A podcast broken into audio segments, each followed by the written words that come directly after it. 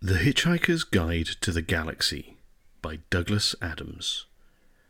The podcast versions of the original Facebook live readings during the coronavirus outbreak by Matthew Ogden, the Bearded Wit. Please bear in mind that as Facebook live recordings, these are rough and ready. There are mistakes, there are a few trip ups here and there, and there is laughter from the reader as he goes through and follows the humour himself along with you, the listener. We hope you enjoy listening to these and share liberally. Part 31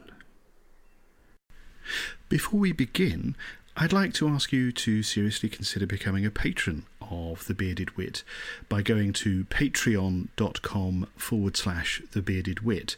You can support me from as little as $5 a month, which is essentially a cup of coffee, uh, and that will mean that I will be able to continue producing this material and other podcasts that I do, and it would mean the world to me to have you um, know that you're you got my back on this. Uh, I love producing this material for people, and it's been a huge pleasure for me to do this, uh, which basically started as a project for family and friends right back at the beginning of March last year uh, when the COVID um, uh, 19 virus was really beginning to kick in. It was a way of basically connecting friends and family all over the world who were finding it a bit difficult, as we all did. And it's grown into something where I've got a lot of people listening all over the world. It would mean the world to me if you could take the time just to pop over to uh, patreon.com forward slash the bearded wit, sign up from as little as $5 a month. As I say, uh, it's a cup of coffee it would mean the world to me because the more of you guys, you fabulous people out there that do it, the more I'm able to do more of this stuff for you on an ongoing basis. No obligation, but if you can, I would be so deeply grateful. Also, if you could take a moment to pop over to Facebook and uh, give The Bearded Wit a like and follow, uh, and also go over to my new YouTube channel as well. Um, just search for The Bearded Wit uh, and subscribe. Uh, I'll be putting all of the live readings, slightly edited um, and cleaned up a bit, uh, onto that uh, over the coming weeks. Um, but yeah, join up, get involved, like, share, follow, subscribe, do all the usual social media things. Okay, on with the reading. Thanks very much, everyone. Quick recap. Uh, last week, uh, we got to the point that Random has opened the package that Ford sent from the guide offices to Arthur for safekeeping. Random's got hold of it. She's opened. Uh, sorry apparently th- it wasn't Mum's fault that this uh, that she couldn't hear me. I'm, I'm sure. Sorry, Mum. Officially in front of the entire interwebs, I apologise. Right, sorry. So, yes, Random has opened the package that Ford sent to Arthur for safekeeping on Lamuella, uh, which was the new version of the guide, which Ford kind of figured out right from the get go was not going to be good because we now know that the Vogons in, in the form of Infinidim Enterprises have taken over the guide, which can't bode well. Uh, what we found out last week was that actually there is only one copy of the guide, but it is so phenomenally cleverly constructed in that it can live at every point of time and space simultaneously that it can exist in a single copy form and yet everybody can have a copy of it yeah, that made my head blow up the first time I read it too. But that's the way it is. It's so clever, this stuff. It's a bit like having an Apple iPhone that actually does what you want. And that's when I get suddenly cut off because I'm on a Mac and everything else, every other piece of equipment I've got is Apple. And that's when suddenly uh, Matthew was never seen again. No, I'm not that much of an influencer yet. Uh, I'm not cynical, mother. Right, okay. Tea, everybody. This is my cup of tea. Oh, I shouldn't. That's got branding on it. It's it's. I don't necessarily approve of this organisation, but they do make enormous cups of tea. Well, enormous cups, which I can then put enormous amounts of tea into. So I'll hide it behind the mic as I drink it. I'll give you a, like a, a tea a tea um, a sound effect. Matthew slurping tea. Oh bloody hell, it's good. I say it every time, but oh my god, I'm so English. Oh god, I love tea. Mm. Anyway, hello, Daniel. Uh, yeah, yeah, yeah, yeah. I know you're a you're an android, but oh my god, that tea's hot. I've just set fire to my own throat. Sorry about that. Yes, Daniel is a very good friend of mine from from the uh, the, the comedy community in Denmark. He's a stand-up comic and uh, fantastic creator of comic excellence. Um, uh, that was not one of the funniest things he's ever said. Anyway, let's get on. Uh, yes, so we have uh, Random has got the copy of the guide, and she's opened it, and it has kind of seduced her into zapping off back in the uh, infinite line of, of, of um, Earths that exist in the plural zone. So the guide has disappeared with random. Arthur is a bit lost because he's buggered if he knows what's going on. He's found a cave which has got the old guide in it, his old guide in it, that he didn't ever, ever want to see again. And he's sat down on something that he thought was a rock, but he's just discovered that it's a person. Which person we are about to find out. Sit down, drink your tea, your gins and tonics, your beers, whatever, and let's carry on.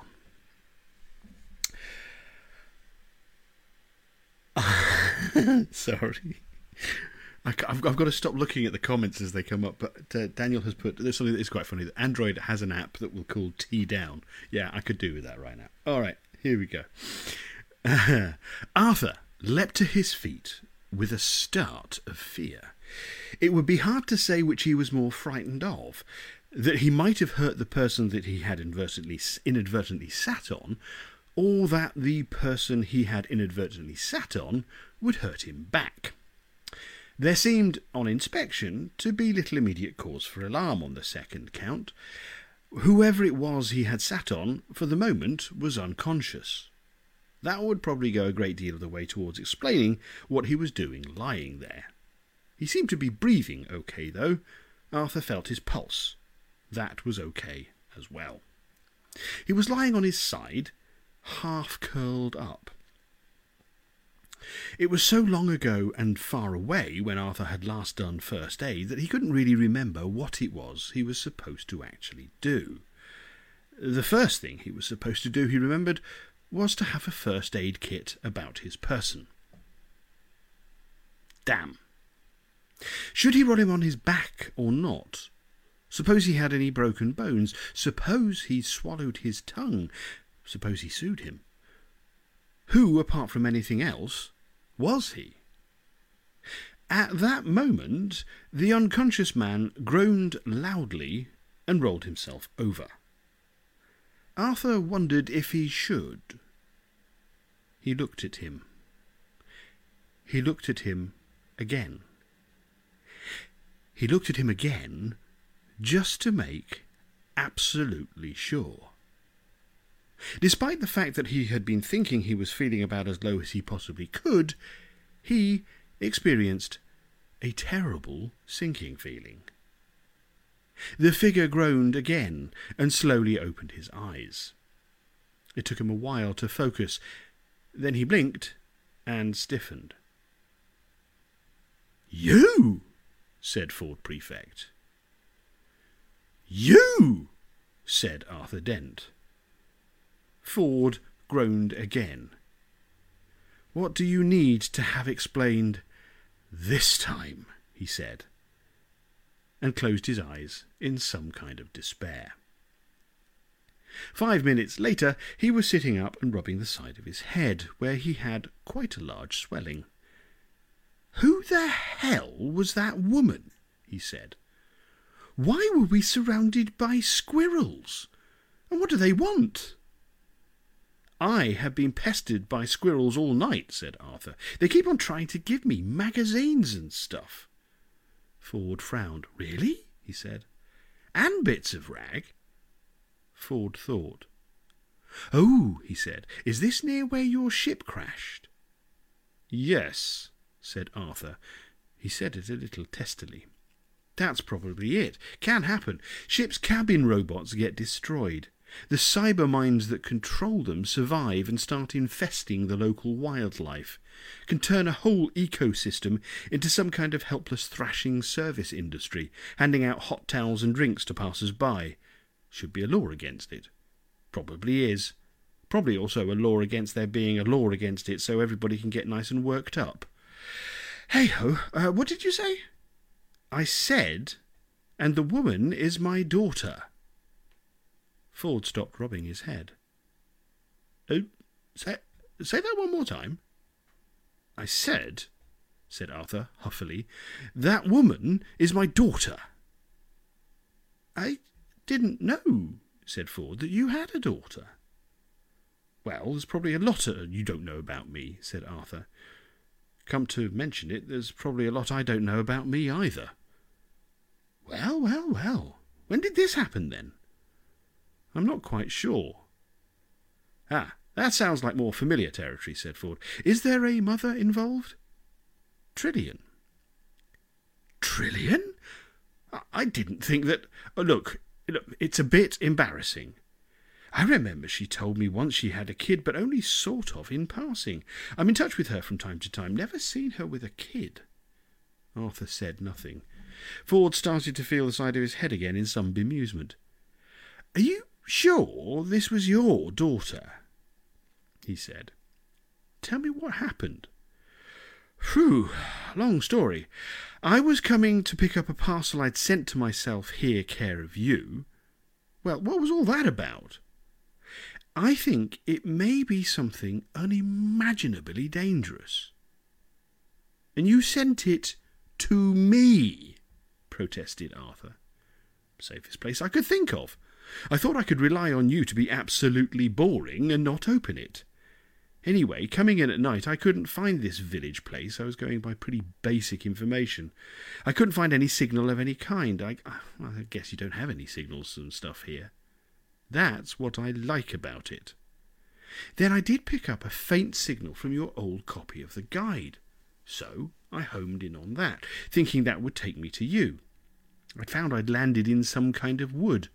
Couldn't figure out what was going on. I get out and then see this woman standing there. I go up and say hello, and suddenly I see that she's got this thing. What thing? The thing I sent you, the new guide, the bird thing. You were meant to keep it safe, you idiot, but this woman had the thing right there by her shoulder. I ran forward and she hit me with a rock.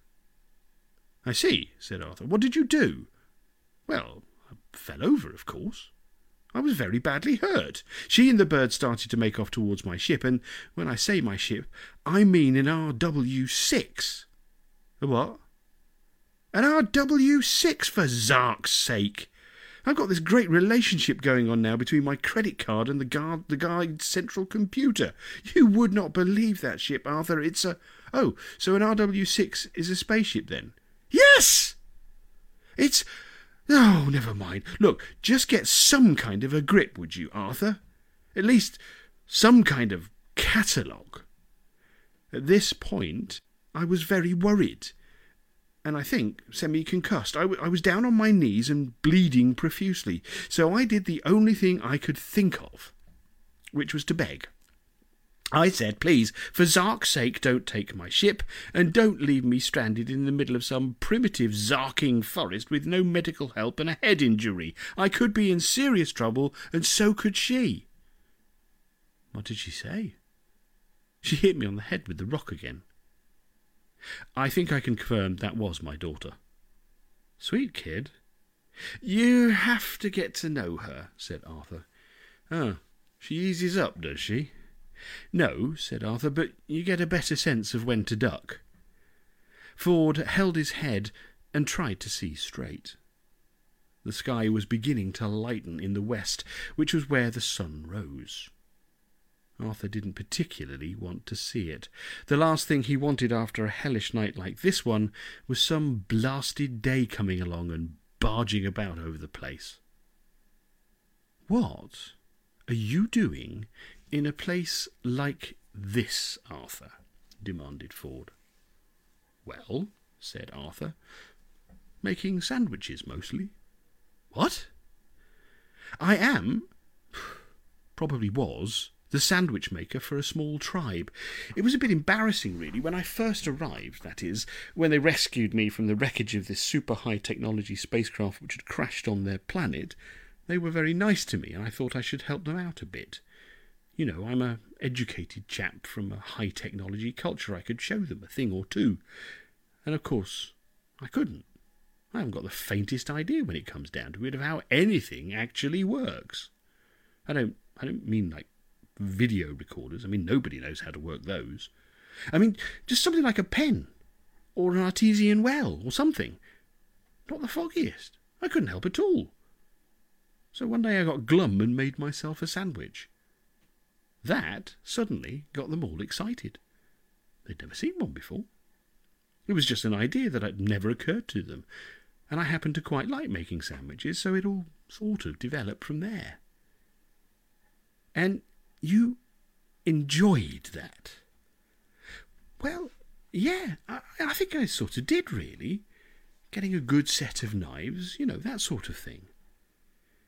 You didn't, for instance, find it mind witheringly, explosively, astoundingly, blisteringly dull?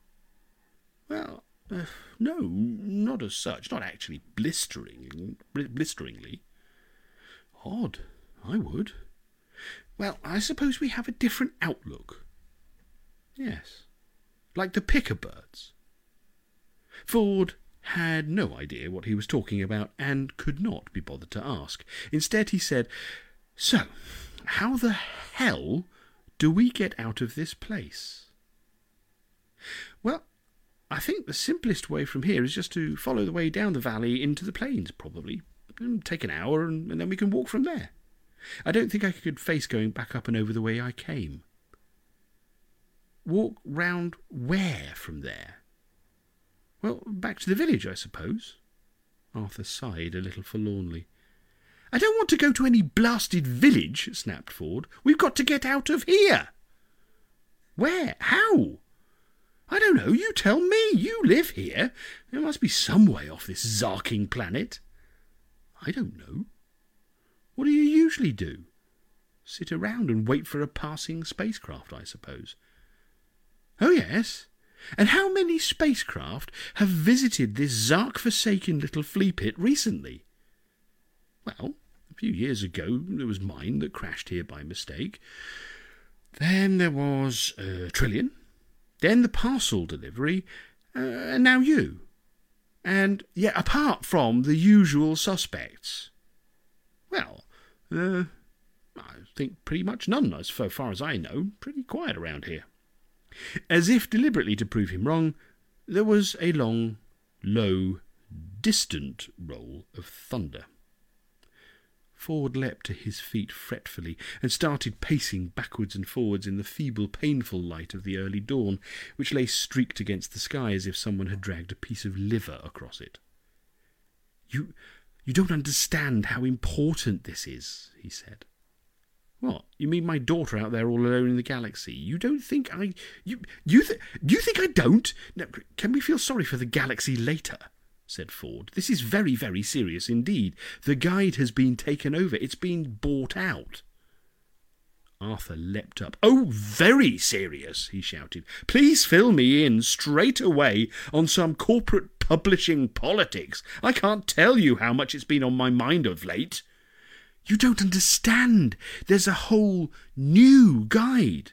Oh! shouted Arthur again. Oh! Oh! Oh! I'm incoherent, incoherent with excitement. I can hardly wait for it to come out and find out which of the most exciting spaceports to get bored hanging about in in some globular cluster I've never bloody heard of. Please, can we rush to a store that's got it right this very instant? Ford narrowed his eyes. This this is that thing you call sarcasm, isn't it? Do you know? bellowed Arthur. I think it is. I really think it might be just a crazy little thing called sarcasm seeping in at the edges of my manner of speech. Ford, I have had a fucking bad night. Will you please try and take that into account whilst you consider what fascinating bits of badger sputumly inconsequential trivia to assail me with next? Try to rest, said Ford. I need to think. Why do you need to think? Can't we just sit and go bumba dumba dumba dumba dumba dumba dum with our lips for a little bit? Couldn't we just dribble gently and loll a little bit to the left for a few minutes? I can't stand it, Ford. I can't stand all this thinking and trying to work things out any more. You may think I am just standing here barking hadn't occurred to me at all, in fact. But I mean it. What is the point? We assume that every time we do anything, we know what the consequences will be, i.e., more or less what we intend them to be. This is not only not always correct, it is wildly, crazily, stupidly, cross eyed, blitheringly, insectly wrong. Which is exactly my point. Thank you, said Arthur, sitting down. What? Temporal reverse engineering. Arthur put his head into his hands and shook it gently from side to side. Is there any humane way, he moaned, in which I can prevent you from telling me what temporary reverse bloody whatsitting is? No, said Ford, because your daughter is caught up in the middle of it, and it is deadly, deadly serious. Thunder rolled ominously in the distance. All right, said Arthur. Tell me. I leapt out of a high rise office window. This immediately cheered Arthur up. Oh, he said, why don't you go and do it again? I did. Hmm, said Arthur, disappointed. Obviously no good came of it. The first time I managed to save myself by the most astonishingly, and I say this in all modesty, fabulous piece of ingenious, ingenious quick thinking, agility, fancy footwork, and self sacrifice. What was a self sacrifice? I jettisoned half, uh, half a much loved and I think irreplaceable pair of shoes. Why was that self sacrifice? Because they were mine, said Ford crossly. I think we have different value systems. Well, mine's better. That's according to you. Oh, never mind. So, having saved yourself cleverly once, you were very sensibly, you very sensibly went and jumped again. Please don't tell me why. Just tell me what happened, if you must. I fell straight into the open cockpit of a passing jet town car, whose pilot had just accidentally pushed the eject button when he meant only to change tracks on the stereo. Now, even I couldn't think that was particularly clever of me. Oh, I don't know, said Arthur, wearily. I expect you probably sneaked into his jet car the previous night and set the pilot's least favourite track to play or something. No, I didn't, said Ford. Just checking. Though, oddly enough, Somebody else did. And this is the nub. You could trace the chain and branches of crucial events and coincidences back and back. It turned out the new guide had done it, that bird. What bird? Haven't you seen it? No. Oh, it's a lethal little thing. Looks pretty, talks big, collapses waveforms selectively at will. Oh, what does that mean? Temporal reverse engineering. Oh, said Arthur. Oh, yeah. The question is, who is it really doing it for? I've actually got a sandwich in my pocket, said Arthur, delving. Would you like a bit? Oh, yeah, okay. It's a bit squished and sodden, I'm afraid. Never mind. They munched for a bit. Hmm. Oh, it's quite good, in fact, said Ford. What's the meat in it? Oh, yeah, perfectly normal beast. Not come across that one. So, the question is, Ford continued, who is the bird really doing it for? What's the real game here? Hmm, ate Arthur. When I found the bird, continued Ford, which I did by a series of coincidences that are interesting in themselves, it put on the most fantastic multi-dimensional display of pyrotechnics I've ever seen. It then said it would put its services at my disposal in my universe. I said thanks, but no thanks. It said that it would anyway, whether I liked it or not. I said just try it, and it said it would, and indeed already had done. I say I said we'd see about that, and it said that we would. That's when I decided to pack the thing up and get out of there. So I sent it to you for safety. Oh, yes. Whose? Never you mind. Then, what with one thing and another, I thought it prudent to jump out of the window again, being fresh out of other options at the time. Luckily for me, the jet car was there, otherwise, I would have had to fall back on ingenious quick thinking, agility, maybe another shoe, or failing all else, the ground. But it meant that, whether I liked it or not, the guide was, well, working for me, and that was deeply worrying. Why? Because if you've got the guide, you think that you are the one it's working for. Everything went swimmingly smoothly from me then on, uh, then on up right up to the very moment that I come against the totty with the rock. Then, bang, I'm history. I'm out of the loop. Are you referring to my daughter? As politely as I can. She's the next one in the chain who will think that everything is going fabulously for her. She can beat whoever she likes around the head with bits, bits, bits of the landscape. Everything will just swim for her until she's done whatever she's supposed to do, and then it will be all up for her too. It's reverse temporal engineering, and clearly nobody understood what was being unleashed. Like me, for instance, said Arthur. What? Oh, wake up, Arthur. Look, let me try it again. The new guide came out of the research labs. It made use of this new technology of unfiltered perception. Do you know what that means? Look, I have been making sandwiches for Bob's sake. Who's Bob? Never mind, just carry on. Unfiltered perception means it perceives everything. Got that? I don't perceive anything, everything. You don't perceive everything. We have filters. The new guide does not have any sense filters at all. It perceives everything. It wasn't a complicated technological idea, it was just a question of leaving a bit out. Got it? Why don't you just say that I've got it, and then you can carry on regardless? Right. Now, because the bird can perceive every possible universe, it is present in every possible universe. Yes? Yes? Ish? So, what happens is the bozos in the marketing and accounting departments say, Oh, that sounds good. Doesn't that mean that we only have to make one of them and then we can sell it an infinite number of times? Don't squint at me like that, Arthur. This is how accountants think. That's quite clever, isn't it? No, it's fantastically stupid. Look, the machine's only a little guide. It's got some quite clever cyber technology in it, but because it has unfiltered perception, any smallest move it makes has the power of a virus. It can propagate throughout space, time, and a million other dimensions. Anything can be focused anywhere in any of the universes that you and I move in. Its power is recursive. Think of a computer program, something somewhere. There's one key instruction, and everything else is just functions or brackets billowing out endlessly through an infinite address space. What happens when the brackets collapse? Where's the final and if?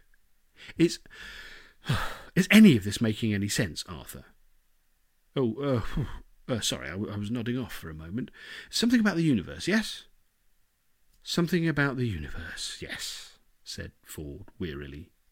He sat down again. oh, all right then, he said. Think about this. You know who I think I saw at the guide office? Vogons. Aha! I see I have said a word that you understand at last. Arthur leapt to his feet. That noise, he said. what noise? The thunder. What's about it? What about it? It isn't thunder. It's the spring migration of the perfectly normal beasts. It's started. What are those animals you keep on going on about? I don't keep on about them. I just put bits of them in sandwiches. Why are they called perfectly normal beasts? Arthur told him.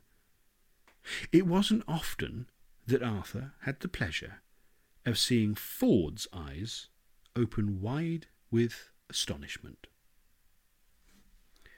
To take a slurp of tea because I got a little frog in my throat.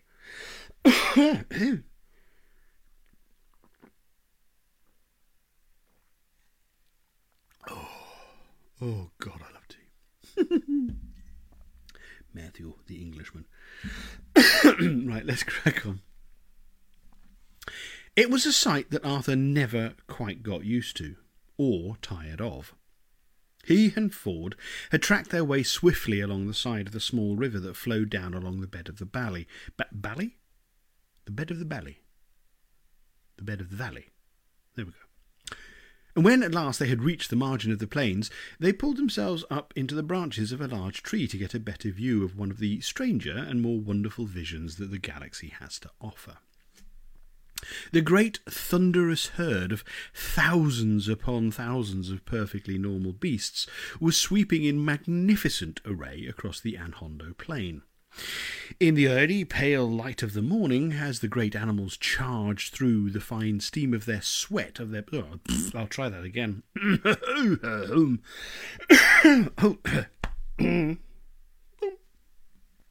right. In the early pale light of the morning, as the great animals charged through the fine uh, charged through and once more. In the early pale light of the morning, as the great animals charged through, the fine steam of the sweat of their bodies mingled with the muddy mist churned up by their pounding hoofs. Their appearance seemed a little unreal and ghostly anyway, but what was heart stopping about them was where they came from and where they went to, which appeared to be simply nowhere. They formed a solid charging phalanx, roughly a hundred yards wide and half a mile long. The phalanx never moved, except that it exhibited a slight gradual drift sideways and backwards for the eight or nine days that it regularly appeared for. But though the phalanx stayed more or less constant, the great beasts of which it was uh, composed charged steadily at upwards of twenty miles an hour, appearing suddenly from thin air at one end of the plain, and then disappearing equally abruptly at the other end. No one knew where they came from, and no one knew where they went. They were so important to the lives of the Lamuellans, it was as if nobody liked to ask. Old Thrashbarg had said on one occasion that sometimes if you received an answer, the question might be taken away. Some of the villagers had privately said that this was the only properly wise thing they'd ever heard Thrashbarg ever say, and after a short debate on the matter, had put it down to chance. The noise of the pounding of the hoofs was so intense that it was hard to hear anything else above it. What did you say? Shouted Arthur. I said, shouted Ford, this looks like it might be some kind of evidence of a dimensional drift. Uh, which is what? shouted Arthur back. Well, a lot of people are beginning to worry that space time is showing signs of cracking up with everything that's happening to it. There are quite a lot of worlds where you can see how the land masses have cracked up and moved around just from the weirdly long or meandering routes that migrating animals take. This might be something like that. We live in twisted times. Still, in the absence of a decent spaceport, Arthur looked at him in a frozen kind of way. What do you mean? he said. What do you mean, what do I mean? shouted Ford. You know perfectly well what I mean. We're going to ride our way out of here. Are you are you seriously suggesting we try to ride a perfectly normal beast? Yeah, see where it goes to. We'll be killed. No, said Arthur suddenly. We won't be killed. At least I won't. Ford, have you ever heard of a planet called Stavromula Beta? Ford frowned. Don't think so, he said, pulled out his own battered copy of The Hitchhiker's Guide to the Galaxy and uh, accessed it. Any funny spelling? he said. Don't know. I, have only ever heard it, and that was by someone who had a mouthful of other people's teeth. You remember I told you about Agrajag? Ford thought for a moment. Oh, you mean the guy who was convinced you were getting him killed over and over and over again? Yes. One of the places he claimed I'd got him killed was Stavromula Beta. Someone tries to shoot me, it seems. I duck and Agrajag, or at least one of his many reincarnations, gets hit. It seems that this has definitely happened at some point in time, I suppose. I can't get killed until at least after I've ducked on Stavromula Beta. Only no one's heard of it. Hmm. Ford tried a few other searches of the Hitchhiker's Guide, but it drew a blank. Nothing, he said. It was just. No, no, I've never heard of it, said Ford finally. He wondered why it was ringing a very, very, very faint bell, though. Okay, said Arthur. I've seen the way the Lamuellan hunters trap perfectly normal beasts. If you spear one in the herd, it just gets trampled, so they have to lure them out one at a time for a kill. It's very like the way the matador works, you know, with a brightly coloured cape. You get one to charge at you and then step aside and execute a rather elegant swing through with the cape. Have you got anything like a brightly coloured cape about you? This do, said Ford, handing him his towel. Leaping onto the back of a one and a half ton perfectly normal beast migrating through your world at a thundering twenty or thirty miles an hour is not as easy as it might seem at first. Certainly, it is not as easy as the Lamuellan hunters made it seem, and Arthur Dent was prepared to discover that this might turn out to be the difficult bit. What he hadn't been prepared to discover, however, was how difficult it was even getting to the difficult bit. It was the bit that was supposed to be the easy bit, which turned out to be practically impossible.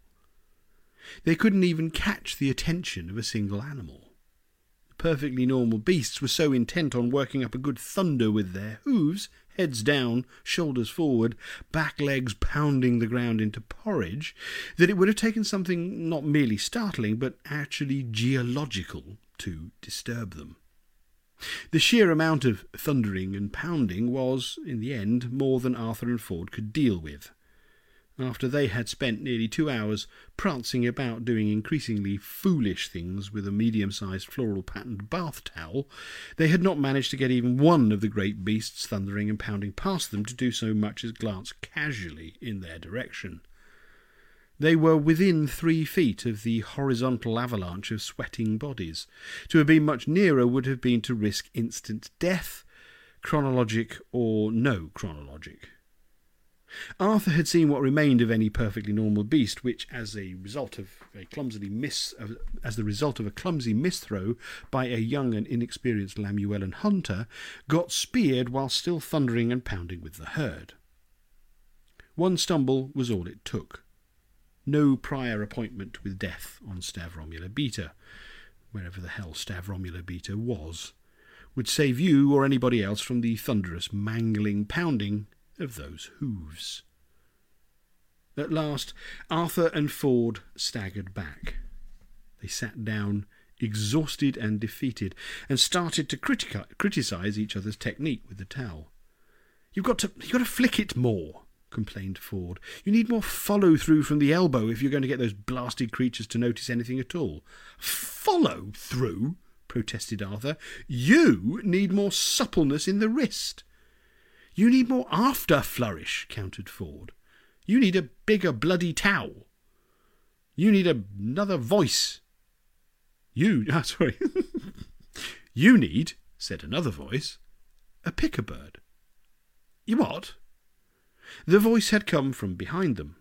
They turned, and there, standing behind them in the early morning, was old Thrashbarg.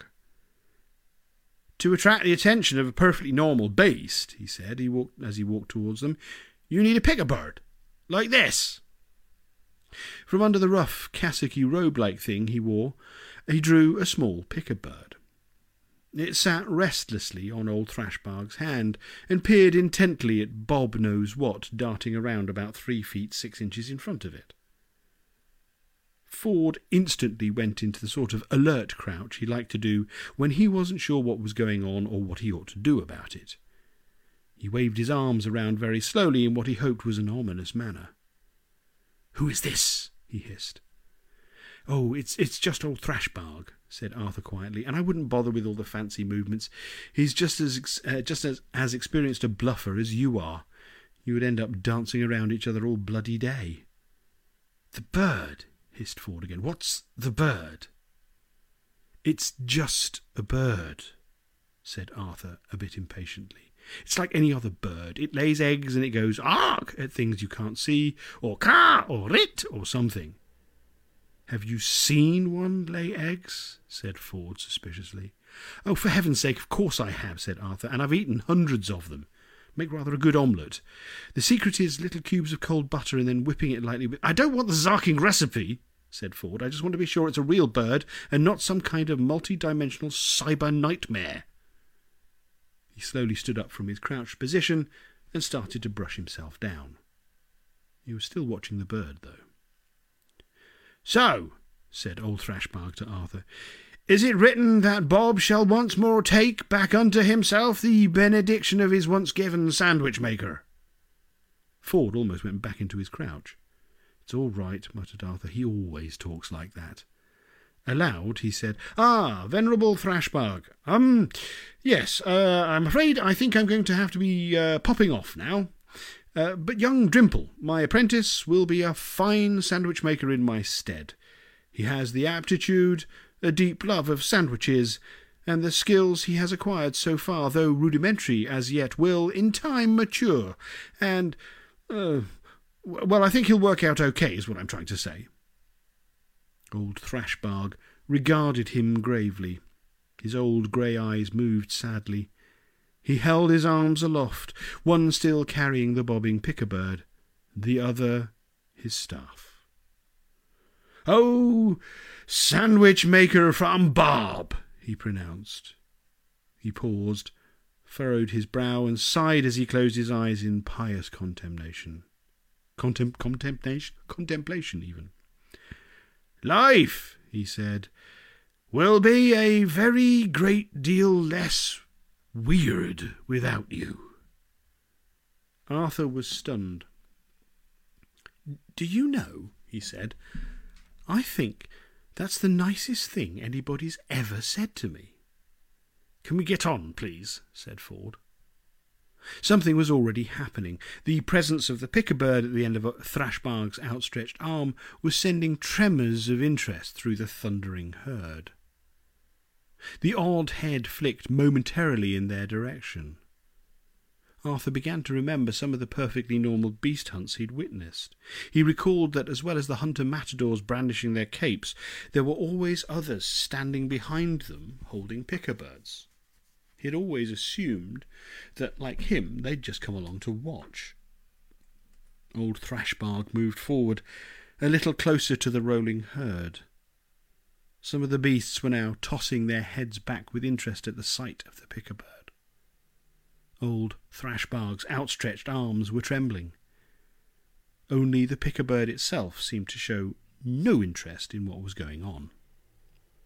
A few anonymous molecules of air, nowhere in particular, engaged all of its perky attention. Now, exclaimed old Thrashbarg at last, now you may work them with a towel. Arthur advanced with Ford's towel, moving the way the hunter matadors did, with a kind of elegant strut that did not come at all naturally to him. But now he knew what to do, and that it was right. He brandished and flicked the towel a few times to be ready for the movement, and then he watched. Some distance away he spotted the beast he wanted. Head down, it was galloping towards him right on the very edge of the herd. Old Thrashbarg twitched the bird. The beast looked up, tossed its head, and then, just as its head was coming down again, Arthur flourished the towel in the beast's line of sight. It tossed its head again in bemusement, and its eyes followed the movement of the towel. He had got the beast's attention. From that moment on, it seemed the most natural thing to coax and draw the animal toward him. Its head was up, cocked slightly to one side. It was slowing to a canter and then a trot. A few seconds later, the huge thing was standing there amongst them, snorting, panting, sweating, and sniffing excitedly at the Pikka-bird, which appeared not to have noticed its arrival at all. With strange sort of sweeping movements of his arms, old Thrashbarg kept the Pikka bird in front of the beast, but always just out of its reach, and always downwards. With strange sort of sweeping movements of the towel, Arthur kept drawing the beast's attention this way and that, always downwards. I don't think I've seen anything quite so stupid in my life, muttered Ford to himself. At last the beast dropped, bemused, but docile, to its knees. Go! whispered old Thrashbarg urgently to Ford. Go! Go now! Ford leapt up onto the great creature's back, scrabbling amongst its thick, knotty fur for purchase, grasping great handfuls of the stuff to hold him steady once he was in position. Now, sandwich maker, go!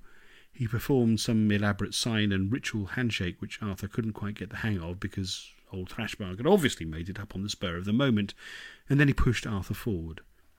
Taking a deep breath, he clambered up behind Ford onto the great hot heaving back of the beast and held on tight. Huge muscles, the size of sea lions, rippled and flexed beneath him. Old Thrashbarg held the bird suddenly aloft. The beast's head swivelled up to follow it. Thrashbarg pushed upwards and upwards repeatedly with his arms and with the Pikka bird, and slowly, heavily, the perfectly normal beast lurched up off its knees and stood, at last, swaying slightly. Its two riders held on fiercely and nervously. Arthur gazed out over the sea of hurtling animals, straining an attempt to see what it was or where they were going but there was nothing but heat haze. Can you see anything? he said to Ford. No. Ford twisted round to glance back, trying to see if there was any clue as to where they'd come from. Still nothing. Arthur shouted down at Thrashbarg. Do you know where they come from? he called, or, or where they're going? The domain of the king, shouted old Thrashbarg back. King? shouted Arthur in surprise. What? What king? the perfectly normal beast was swaying and rocking restlessly under him. What do you mean, what king? shouted old Thrashbarg. The king. It's just that you never mentioned a king, shouted Arthur back in some consternation. What? shouted old Thrashbarg. The thrumming of a thousand hoofs was very hard to hear over, and the old man was concentrating on what he was doing. Still holding the bird aloft, he held the beast slowly. He led the beast slowly round till it was once more parallel with the motion of its great herd. He moved forward. The beast followed. He moved forward again. The beast followed again. At last, the beast was lumbering forward with a little momentum. I said you never mentioned a king, shouted Arthur again. I didn't say a king, shouted old Thrashbarg. I said the king. He threw back his arm and then hurled it forward with all his strength, casting the Pikka bird up into the air above the herd. This seemed to catch the Pikka bird completely by surprise, as it had obviously not been paying any attention at all to what was going on. It took a moment or two to work out what was happening, then unfurled its little wings, spread them out, and flew. Go! shouted Thrashbarg. Go and meet your destiny, sandwich maker! Arthur wasn't so sure about wanting to meet his destiny as such. He just wanted to go wherever it was they were going so he could get back off this creature again. He didn't feel at all safe up there. The beast was gathering speed as it followed in the wake of the Pikka bird, and then it was at the fringes of the great tide of animals, and in a moment or two, with its head down, the Pikka bird long forgotten, it was running with the herd again and rapidly approaching the point at which the herd was vanishing into thin air. Arthur and Ford held on to the great monster for dear life, surrounded on all sides by hurtling mountains of bodies. Go! Ride that beast! shouted Thrashbarg. His distant voice reverberated faintly in their ears. Ride that perfectly normal beast! Ride it! Ride it! Ford shouted in Arthur's ear. Where did he say we were going? He said something about a king, shouted Arthur in return, holding on desperately. What king? That's what I said. He just said the king. I didn't know there was a the king, shouted Ford. Nor did I, shouted Arthur back. Well, except, of course, for the king, shouted Ford, and I don't suppose he meant him. What king? shouted Arthur. The point of exit was almost upon them. Just ahead of them, perfectly normal beasts were galloping into nothingness and vanishing. What do you mean, what king? shouted Ford. I don't know what king. I'm only saying that he couldn't possibly mean the king, so I don't know what he means. Ford, I don't know what you're talking about. So, said Ford. Then, with a sudden rush, the stars came on, turned and twisted around their heads, and then, just as suddenly, turned off again.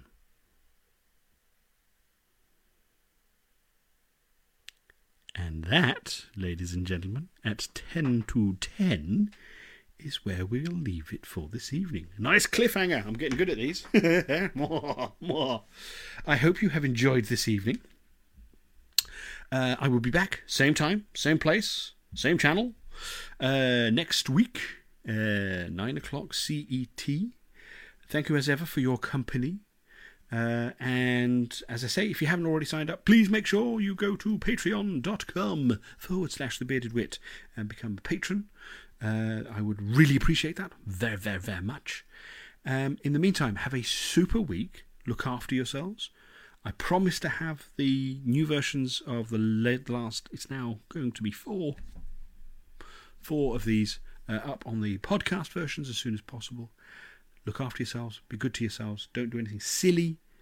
Um, always remember where your towel is. Drink plenty of tea. Lots of love. Thank you very much. Thank you very much. Thank you, everyone, very much. Bye bye.